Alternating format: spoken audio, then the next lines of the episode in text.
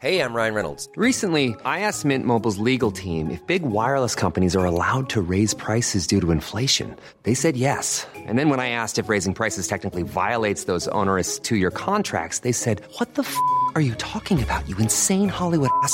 So to recap, we're cutting the price of Mint Unlimited from $30 a month to just $15 a month. Give it a try at mintmobile.com slash switch. $45 upfront for three months plus taxes and fees. Promo rate for new customers for limited time. Unlimited more than 40 gigabytes per month. Slows. Full terms at mintmobile.com.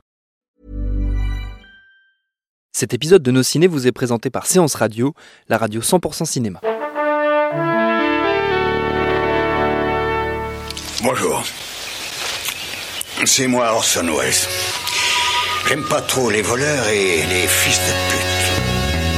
Salut nos ciné, votre rendez-vous avec le cinéma, celui d'aujourd'hui évidemment, mais aussi celui d'hier. Dès qu'on en a l'occasion, vous le savez, on n'hésite pas à déballer notre bonne vieille machine, à remonter dans le temps et replonger dans les délices du cinoche du temps jadis, surtout lorsqu'on a l'excellente excuse de la ressortie d'une pépite telle que Big Trouble in Little China du grand John Carpenter. L'occasion rêvée de passer une petite vingtaine de minutes à causer de Jack Burton et de ses aventures dans les griffes du mandarin avec le duo d'aventuriers sans peur et sans reproche réunis ici en public à la recyclerie Julien Dupuis. Salut Julien. Salut. Et Stéphane Moïsaki. Salut Stéphane. Salut Thomas. Allez, c'est épisode 119 et c'est parti. Monde de merde. Pourquoi il a dit ça? C'est ce que je veux savoir. Big Trouble in Little China 1986, super année si vous voulez mon avis. Pour ceux qui n'ont pas eu la chance de voir ça sur grand écran à l'époque, ça ressort donc dans une poignée de salles dans une version restaurée. Pour ceux qui débarquent totalement, disons un mot du pitch, Jack Burton, alias le mirifique Kurt Russell, aimable chauffeur routier de son état, se retrouve suite à une série d'imbroglios démarrant à l'aéroport de San Francisco, embarqué dans une ancestrale lutte dans les tréfonds de Chinatown où lui et son ami Wang Chi, Dennis Dunn, vont affronter le terrible magicien déchu David Lopan, joué par James Hong. Et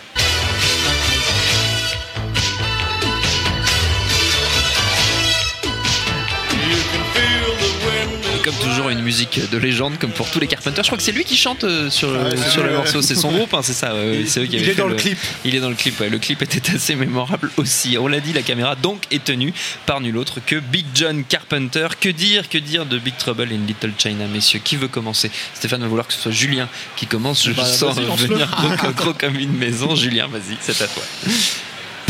Ah là là là là non, mais surtout, c'est non, mais déjà, euh, il ressort en salle euh, grâce à Splendor à et, euh, et il faut voir les, les Carpenters en salle. Bah oui, c'est toujours. Euh, voilà, parce que parce que le scope, rien que ça, et, c'est des de films à tester en Il y a salle. toute une génération qui, a- qui est passée. Voilà, à côté, de ça, ouais, bien et, je pense qu'on redécouvre totalement les Mm. films de Carpenter quand tu les quand tu les vois en salle. C'est une expérience vraiment très très différente de les Mm. voir sur sur sa télé, aussi grande soit-elle, de, et de les voir en salle.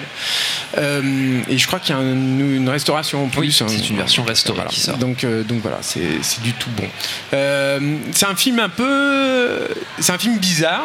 Oui. C'est c'est un film formidable, c'est un film un peu étrange, et c'est un film un peu étrange qui est un, un peu étrange même dans la carrière de Carpenter, qui qui est pas qui est pas franchement versé dans la dans la comédie ou le feel good movie.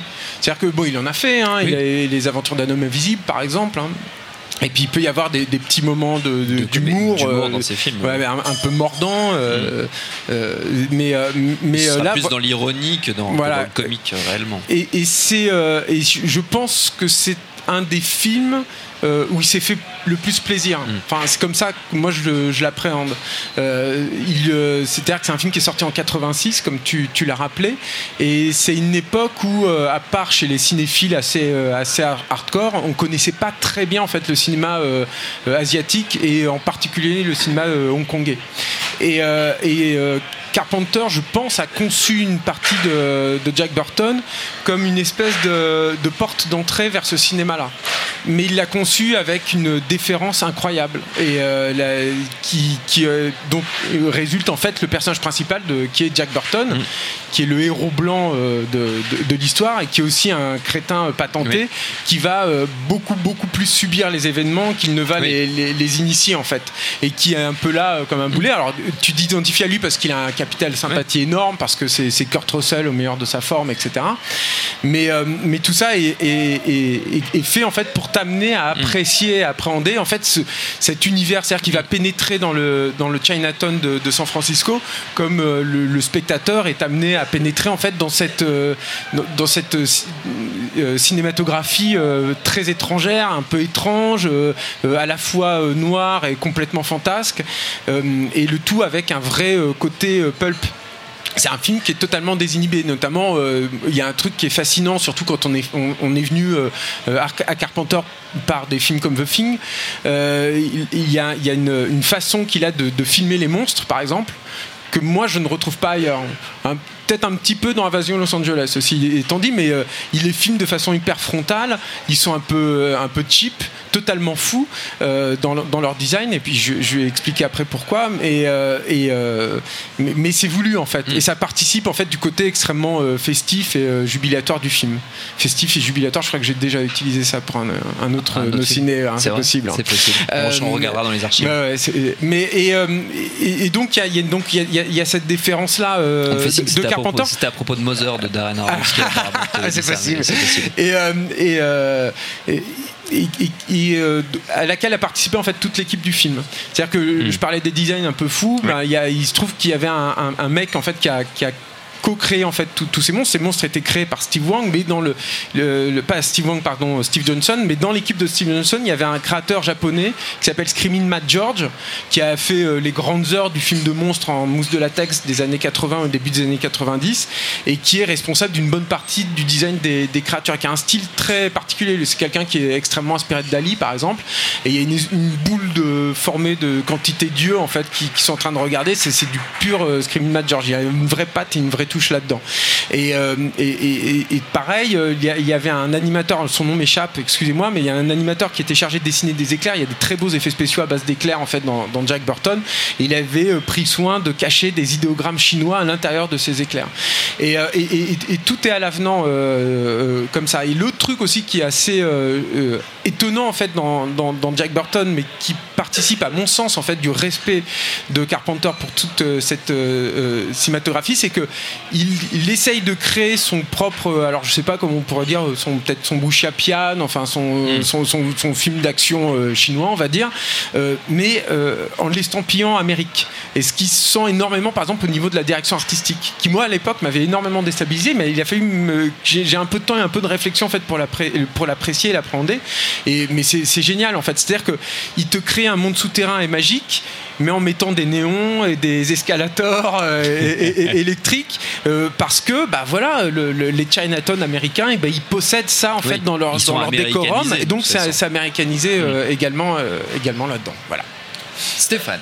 Je rebondis directement sur ce que tu dis. euh, rebondis. voilà. Il faut savoir que le film, à la base, c'était un western. Donc c'était ça le sujet du film en fait, c'était c'était le, le- le- le- la culture en fait, la, la façon dont les deux cultures en fait allaient Mm. s'affronter, en fait, la culture américaine, le western pur, et en fait la, la culture asiatique euh, chinoise et le, wuxiapian et, le, et le, film d'arts martiaux, le film de sabre. Donc euh, et c'est un film qui a, qui a été ramené à l'époque actuelle. euh, étonnamment en fait à, à cause de, de, enfin, de Carpenter parce que le scénario est écrit par W.D. Richter qui est, qui est le scénariste euh, euh, du remake de l'invasion des, des profanateurs de sépulture par euh, Philip Kaufman dans les années 70 Euh, il a aussi écrit Brubaker il a écrit euh, euh, et il a réalisé surtout euh, un autre film complètement dingue des années 80 qui est euh, Les aventures de, de Caro Banzai euh, dans la 8 dimension je crois que c'est ça le titre ça, français euh, voilà. Mhm. Et qui, est un, et qui est un film qui devait à la base avoir une suite euh, et, euh, et qui s'est tellement planté parce que c'est un film complètement barge euh, Que la suite n'a jamais vu. que la, le que jour. la suite n'a jamais vu le jour et que du coup en fait il a repris quelques idées de, de son scénar de suite en fait pour les foutre dans, dans, Dans Jack Burton. dans Jack Burton. Donc du coup du coup il y a aussi ce biais de folie Mm. totale qui est qui était déjà sur le papier quoi. Je pense que celui qui l'a ramené par contre à des à des des considérations plus terre à terre. Euh, c'est euh, Carpenter en fait qui a dit moi je, je peux pas euh, c'est soit on fait un western soit on fait un, un film fantastique mais je peux pas faire les deux en fait Euh, en fait ils se voyaient pas faire ça en fait et du coup euh, en acceptant de faire le film de nos jours enfin dans les années 80 donc Ouais. à l'époque bah en gros c'est On est un peu dans les années 80, Ouais, tu ouais, sais, dans ouais, les années ouais. 2000. Regarde, les gens regardent Stranger Things, ils trouvent ça super, donc c'est. ouais mais c'est pas les années 80 Stranger Things voyons C'est l'image c'est a. années 2010 donc pur, et dur. Mais euh, le truc, c'est que, c'est que voilà, donc il y avait, vraiment, euh, y avait vraiment ce- cet ancrage-là. Et alors effectivement, envie de rebondir sur le truc, que disait Julien, qui est, un des films les plus festifs de, Carpenter, mais aussi parce que je pense qu'en fait, il, il est vraiment à un point charnière ce film euh, dans la carrière de Carpenter pour deux raisons. Trois ans avant, quatre ans avant, en fait, il sortait d'un échec qui a été très très douloureux, qui est celui de The Thing, et qui était un film mais d'une noirceur et d'une d'une comment dire euh, D'un de- pessimisme d'un total. pessimisme C'est et de- totalement C'est un film désespéré, oui. voilà, et euh, même, euh, comment tu dis, quand t'aimes pas les humains, enfin, je perds le mot. euh, Misanthrope. Misanthrope. Misanthrope, merci les gars. Voilà, heureusement que j'ai mon dico sous la main. Euh, c'est un film vraiment misanthrope, en fait. C'est un film qui, qui, qui, qui- qui pose vraiment aucune. euh, aucune euh, Enfin, il n'y a aucun espoir, quoi. C'est un film mauvais. Euh, et. euh, Enfin, mauvais. Pas mauvais, mais au Non, non, sens. on a, on a, on sait- on sait- on a bien compris que t'es pas en train de dire que c'est un mauvais film. et il se l'est pris en pleine gueule. Ouais. Il se l'est pris littéralement en pleine gueule. Et ça, il en a, il en a chié en fait. T'as- t'as- tu regardes les photos de tournage des films de Carpenter euh, à, à cette époque-là. Il a vieilli à une vitesse grand V. Bon, là, il a, une- il a une maladie hein, de peau et, Oui. et qui, est, qui est- qui est un peu connue maintenant, mais on ne le savait pas forcément à l'époque. Et, et du coup, en fait, tu le vois vieillir à vitesse grand V. Euh, Carpenter qui avait même pas 40 balais à l'époque hein, et qui, a l'air d'en avoir 60 déjà en fait sur le tournage de, de, de- de- après de Invasion Los Angeles en fait. Parce que justement, le truc qui s'est passé, c'est que même en partant sur ce côté complètement festif que tu voyais déjà, c'était par exemple Starman, c'est un film qui était beaucoup plus optimiste. Euh, euh, même quand tu voyais ça en fait dans le dans le même quand il essayait d'aller dans cette direction là le public ne suivait pas vraiment Starman ça a un petit peu marché mais mais tu sens que c'est un film qui a été fait en réaction au succès d'E.T. y compris pour Carpenter moi j'adore le film hein, mais c'est c'est- c'est- voilà parce que Carpenter ne peut pas faire des films malhonnêtes, c'est ça le, le truc que tu peux pas lui enlever quoi. Et c'est pareil avec, avec Jack Burton, c'est un film qui s'est fait très très vite. La Fox l'a enclen- enclenché le film très rapidement. Ils ont demandé, euh, ils ont dit ok si vous avez, si vous faites le film, on a une date, c'est dans 8 mois, vous balancez le film et c'est ce qui s'est passé. Donc c'est effectivement le côté, on va dire entre guillemets. euh, euh, film de studio tourné dans un studio et ça se voit en fait si tu veux bah je pense que ça participe mais Carpenter n'a jamais eu de problème avec ça donc Non. il est vraiment allé à fond il a toujours assumé le, le côté euh, très cinématographique en fait euh, très euh, années 60 euh, 70 de son cinéma en fait parce que même dans les années 70 il faisait déjà du cinéma des années 60 on va Oui. dire entre guillemets c'était des années 40 50 c'était ces ces maîtres ces maîtres à penser c'était Howard Hawks c'était des mecs comme ça qui étaient clairement des, des, des des comment dire des aussi des réalisateurs de studio en même temps des francs-tireurs quoi. Et, là cette, cette approche en fait chez lui euh, qui est là complètement c'est-à-dire qu'il voulait faire des films de studio ça c'est c'est quelqu'un qui voulait travailler dans ce système là mais qui en même temps en fait euh, voulait être lui-même dans ce système là il s'est complètement planté parce que ça ne marche que que quand tu as du pouvoir, on va dire, auprès du studio, et le pouvoir, c'est quand tu as fait des succès. Et là, Carpenter commençait vraiment à être à court. Euh, et c'est à cause de ce bid-là, en fait, enfin de la succession de bids, mais surtout celui-là, qu'il est reparti faire des plus petits films comme, euh, comme Prince des Ténèbres, qu'il a vraiment fait pour un million de dollars. Quoi. À Ouais. l'époque, c'est juste complètement Ouais, dingue de se dire que le mec, il a fait ce film-là de Pour cette si qualité-là pour sûr. si peu. Pareil avec Invasion Los Angeles, en fait, et qui sont des films qui, qui, comment dire, pour le coup, et surtout, moi, je trouve Invasion Los Angeles qui enfin, assez éclair en fait sur, euh, sur, euh, sur la, la- la façon dont Carpenter aborde euh, toute cette période euh, capitaliste de merde, euh, enfin etc. etc. C'est, c'est, pour le coup, c'était vraiment un film de son époque en fait, Invasion Los Angeles, et qui est vraiment, enfin, qui a un décrassage, voilà, comment dire, total, immédiat. À la sulfateuse. voilà. Voilà. Et, je- et le truc en fait qui est étonnant, c'est moi je trouve ça étonnant en fait parce que c'est- il faut, faut- faut aussi maintenant recontextualiser le truc, c'est qu'on est euh, 30 ans après plus et c'est un film culte. C'est littéralement un film culte. Ils sont en train de parler d'un remake euh, avec avec avec euh, bon comme tous les films tu me diras avec The Rock, ouais. ce qui est même une idée de merde euh, totale quoi.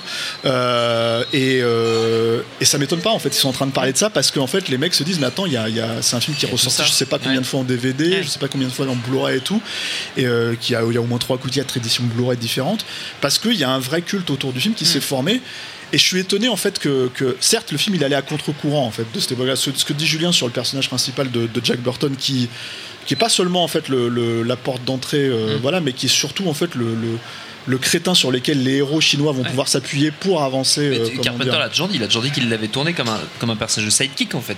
C'est ouais. le sidekick de, de, son, de son fameux ami. euh, Mais ça n'a jamais été présenté comme ça au public. C'est ça aussi la différence, c'est que tu as une star qui joue le sidekick. Euh, les Chinois sont les héros du film parce que c'est leur, ça leur se passe culture, dans leur univers, c'est dans dans leur univers, culture, voilà. et, et, et- et ça, c'est complètement à Mm. contre-courant. C'est-à-dire que voilà, effectivement, quand tu réfléchis un petit peu, tu te dis bon, c'est un film qui introduit la culture euh, chinoise, enfin la cinématographie chinoise dans le cinéma américain, dans le blockbuster en plus, euh, les gens connaissent pas. En général, c'était quand ça sortait, c'était des films hyper mal doublés, Ouais. euh, cutés. Euh, qui passaient pour des Ah, films risibles, euh, catastrophiques, ouais. voilà, euh, qui, qui passaient pour des films risibles aux yeux, de- aux yeux du Mhm. public, quoi, euh, qui pouvaient pas les voir dans des dans des vrais, Dans des bonnes conditions. dans des bonnes conditions. Euh, en plus, c'était considéré comme du cinéma un petit peu trash euh, parce que c'était vraiment pour les cinémas de quartier, Ouais. euh, dans des Parce que cinémas. c'était un dans peu gore porno, aussi, parce que euh, voilà, c'est ça du aussi. cinéma d'exploitation, de- c'était considéré comme ça dans, dans des drive-in, c'était un peu Ils dégueulasse. ont pas les mêmes tabous en Asie. Donc voilà. Et euh, donc le film, le film fait ça. En fait, il a fait ça. hein. Je veux dire, euh, moi, je pense que euh, objectivement, même si les films n'ont rien à voir, tu pourrais pas avoir Matrix si t'avais pas eu les aventures de Jack Burton dans, les blockbusters américains ou l'arrivée de John Woo aux États-Unis. Enfin, ce genre de choses, quoi. Et, et en fait, en même temps, c'est un film qui dit en gros aux Américains, vous êtes tous des gros blaireaux. Voilà, en gros, hein, c'est c'est votre personnage fétiche, là, le gros routier euh, qui pue sous les bras. Bah, c'est même s'il est sympa, vous êtes sympa, hein, on aime bien boire des coups avec vous, mais vous êtes quand même des gros blaireaux et euh, des blaireaux sympas, mais bon, voilà. Et du coup, bah ouais, forcément, le, le public s'est rejeté, mais pourtant, ce que je trouve étonnant, c'est que tu peux pas, pour moi, tu ne peux pas voir le film autrement que ce qu'il est vraiment. C'est-à-dire, euh, c'est un film qui est tellement clair dans ses intentions, qui est tellement direct, comme tout le cinéma de Carpenter qui a jamais joué, euh, comment dire. euh, euh, les, les vierges effarouchées, qui a toujours euh, traité son sujet de manière euh, directe, frontale, que euh, bah, je m'étonne quand même du succès a posteriori du coup, tu vois, de, de, de- Ouais. de- voilà. Et euh, alors, voilà, moi j'aimerais euh, préciser aussi un petit truc. C'est à ce point un film culte entre guillemets. euh, c'est un, un terme qui est un peu galvaudé, donc j'aime pas Ouais. trop l'utiliser, mais voilà, euh, que tu as aujourd'hui des gens qui le référencent dans leurs films. Et t'as envie de leur dire putain mais revoyez-le les mecs parce que vous vous êtes totalement à côté de la plaque. Euh, des, quand t'as James Gunn euh, sur les Gardiens de la Galaxie ou euh, Taika Waititi sur, euh, sur Thor Ragnarok qui citent ouvertement et qui disent bah c'est mon euh, Jack Burton euh, pour dire voilà on a essayé de faire ce film un peu un peu déluré un peu un peu fun, parce que oui il y a- il y, a ce côté là clairement sûr, dans, dans, Jack très, Burton. très alors tel cavalier de l'apocalypse il s'é- il s'énerve et il gonfle et pff, il pète tu vois. Ouais. pourquoi? Parce que parce que c'est Ah, cool quoi parce que c'est fun. parce qu'on l'a jamais vu. Et, et du coup en fait le truc c'est que euh, qui est ça en fait euh, voilà ça fait sens quand même malgré tout dans cet univers là et je trouve que le problème en fait d'un Thor Ragnarok ou d'un ou d'un film comme les Gardiens de la Galaxie au-delà du fait que tous les personnages sont Jack Burton. Et il n'y a pas y a pas le héros chinois du groupe justement tu vois. Il n'y a pas le, le héros noble le vrai personnage en fait qui va qui va entre guillemets euh, quand je, dis- sauver la princesse ce genre de choses enfin bref les, les archétypes de base euh, euh, le personnage ce personnage là en fait n'existe pas. Le, le personnage héroïque qui a ce parcours là n'existe pas vraiment dans ces films là c'est ça qui est problématique. Ouais. donc du coup en fait on se retrouve avec des vrais films d'idiots au lieu de films intelligents euh, qui mettent en scène des idiots et c'est c'est c'est un peu C'est la grande euh, voilà. différence, c'est la grande différence avec ouais. Jack Burton. Ouais, c'est- ça, c'est-à-dire que l'humour n'est euh, n'est n'est jamais fait au dé- c'est-à-dire qu'il y a des choses qu'on respecte en fait dans Mm. Jack Burton et, et- et que l'humour ne, ne- ne va pas partout pour faire un bon mot euh, il y, y a une utilisation très précise moi je, je peux comprendre que, au regard de, de l'évolution des blockbusters actuels qu'il y ait cette volonté de, de vouloir faire un remake parce qu'on pourrait croire euh, en regardant juste la surface et pas très bien le film euh, que ben, on, on est dans, ce, dans cette catégorie là Euh, sauf que non, pas du tout. À tel point d'ailleurs que je trouve qu'il y a dans. Et ça, ça- ça fait par- ça participe d'ailleurs de l'étrangeté du film. Il y a dans Jack Burton ces moments un peu inquiétants et un peu bizarres qu'on retrouve dans tous les, dans tous les Carpenters. Il y a des choses un peu gore, il y a des choses, euh, des, des amorces d'ambiance qui sont euh, déplaisantes en fait. C'est- à la fois un feel good movie, mais il y a des fois avec des, des, des fois des choses qui te démangent un peu, qui te, qui te dérangent et qui te déstabilisent quoi. Et à mon avis, effectivement, s'il faut un remake avec The Rock, plus jamais tu auras ça quoi. Tu n'auras plus, plus, plus rien, tout sera policé. Non, non, ce sera, ce sera l'enfer, l'apocalypse. Voilà. Pour le coup, ce sera, ce sera lui, ce sera lui qui, qui pètera dans le film sans doute. Avant de se quitter, messieurs, on va pas déroger à la règle, même si c'est c'est Carpenter. Tant pis, c'est l'heure des recommandations. Vous avez comme toujours le champ libre. Vous pouvez rester dans l'univers de Big John, mais vous faites comme vous voulez. Stéphane, tu te sens, tu te sens ouais mais moi je crois que j'ai déjà fait cette reco une autre fois C'est possible. mais c'est pas grave je la pas la première fois qu'on parle Non. de Carpenter dans en cette plus, en émission. plus, tu vois, je vais te tirer, euh, je vais te tirer la référence à mon ami euh, Julien Dupuis, vrai. présent. Julien Dupuis, hein, Julien. Dupuis, ouais, c'est Voilà. c'est comme ça. Euh, Ouais. qui m'avait offert ce bouquin, La s'appelle. On Set Ouais. with John Carpenter, en fait, Ouais. qui est un super bouquin en noir et blanc avec des photos, en fait, des premiers films, des photos de tournage des premiers films de, de John Carpenter. Vous faites des petits cadeaux, c'est adorable. Beaucoup d'amour, il y a beaucoup d'amour, tu vois. Voilà, c'est l'amitié, ça s'appelle l'amitié. C'est ça. Et, Je trouve ça euh, beau. et c'est un très beau bouquin en fait euh, de cinéphile hein, Mm. euh, qui vraiment se concentre sur, sur la toute première partie de, de- de la filmographie de Carpenter hein, et, et qui montre bon c'est les photos de tournage de Halloween, Fog, c'est vraiment c'est cette partie là quoi. Et, euh, et voilà, enfin je trouve que c'est un bouquin euh, un bouquin que les fans de John Carpenter peuvent vraiment s'offrir. euh, pour avoir ça dans leur euh, ou avoir un ami euh, Un qui ami, leur offre ah, voilà. un, ami fidèle, comme toi. Voilà. Julien. Euh, Il y a un livre qui, qui Ah, est sorti il y a, je crois, il y a un an environ. Mais non, pas encore, je sais pas ce qui offert trafique. Tu vois, tu, peux noter- tu prends des notes, Stéphane Avec des photos de tournage Ouais. de Jack Burton, un griffe du mandarin, Ah. voilà, et également des photos euh, chez, chez Boss Film, etc. Donc ça, c'est ma première reco. Ma deuxième reco, parce que moi j'aime bien en faire plusieurs, Ouais, je suis désolé. Ma deuxième reco, c'est le commentaire audio de Jack Burton, un griffe du mandarin, Ouais, assuré par euh. Carpenter et, et Kurt Russell, qui est une bonne façon de continuer l'éclat total qu'est le film, parce que là, ils sont hilars, ils arrêtent pas de faire des blagues, enfin, c'est c'est de, de la renfoire, quoi, Ouais. c'est absolument réjouissant. Mais il est génial. ce commentaire audio parce qu'en fait c'est- un commentaire qu'ils ont enregistré à l'époque du DVD en 2001 je crois Mm. quand ils ont sorti le premier DVD en édition spéciale. C'est vraiment là où on a compris que le film était culte. Et en fait ce qui est génial c'est qu'en fait à un moment donné ils abandonnent littéralement le film. C'est-à-dire Ouais. qu'ils sont en train parce que ça fait longtemps qu'ils se sont pas vus. Donc ils sont en train de prendre des nouvelles. Et ton fils comment il va? Bah il continue le hockey et tout. Ah, et d'un seul coup en fait t'as 20 minutes comme ça où ils partent euh, à côté. Puis à un moment donné t'as Kurt Russell qui fait on va peut-être parler du film euh, peut- peut-être que ça les intéresse quoi. Ouais ouais. Et en fait ils reprennent et c'est vraiment euh, c'est marrant parce qu'ils l'ont vraiment laissé dans le dans le commentaire audio Et puis ils sont encore euh, émerveillés et surpris par le film quoi. C'est-à-dire Ouais. qu'ils ont. euh, Et puis un, un petit truc. Alors c'est pas du tout du niveau de, de Jack Burton, mais dans le côté un peu. euh, alors, c'est plus dans le côté film d'horreur, euh, feel good et tout. Un film qui a un peu disparu. Je suis même pas sûr qu'il soit sorti en Blu-ray d'ailleurs. Mais Stéphane me dira peut-être l'inverse. Qui est un film que j'aime bien moi qui s'appelle Un cri dans l'océan.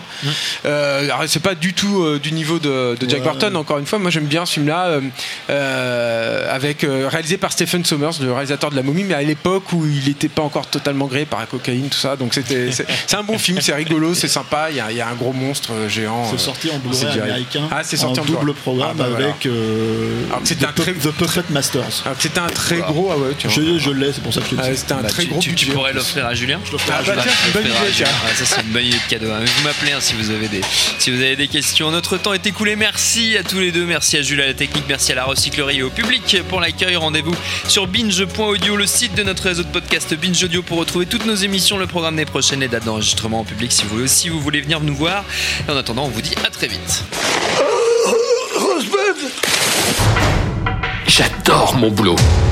Vous êtes la crème de l'aristocratie française. Vous avez compris ce que je vous ai dit? Oui, cancer du poumon, inopérable. Next épisode, c'est le nouveau rendez-vous 100% série de Séance Radio avec Charline Roux et son équipe. On ferait mieux de rebrousser chemin, les gars J'ai fait du mal. J'ai compromis des missions. Des policiers français, peut les acheter, pas les tuer. Next épisode, le mardi à 19h sur Séance Radio est disponible sur toutes les applications podcast.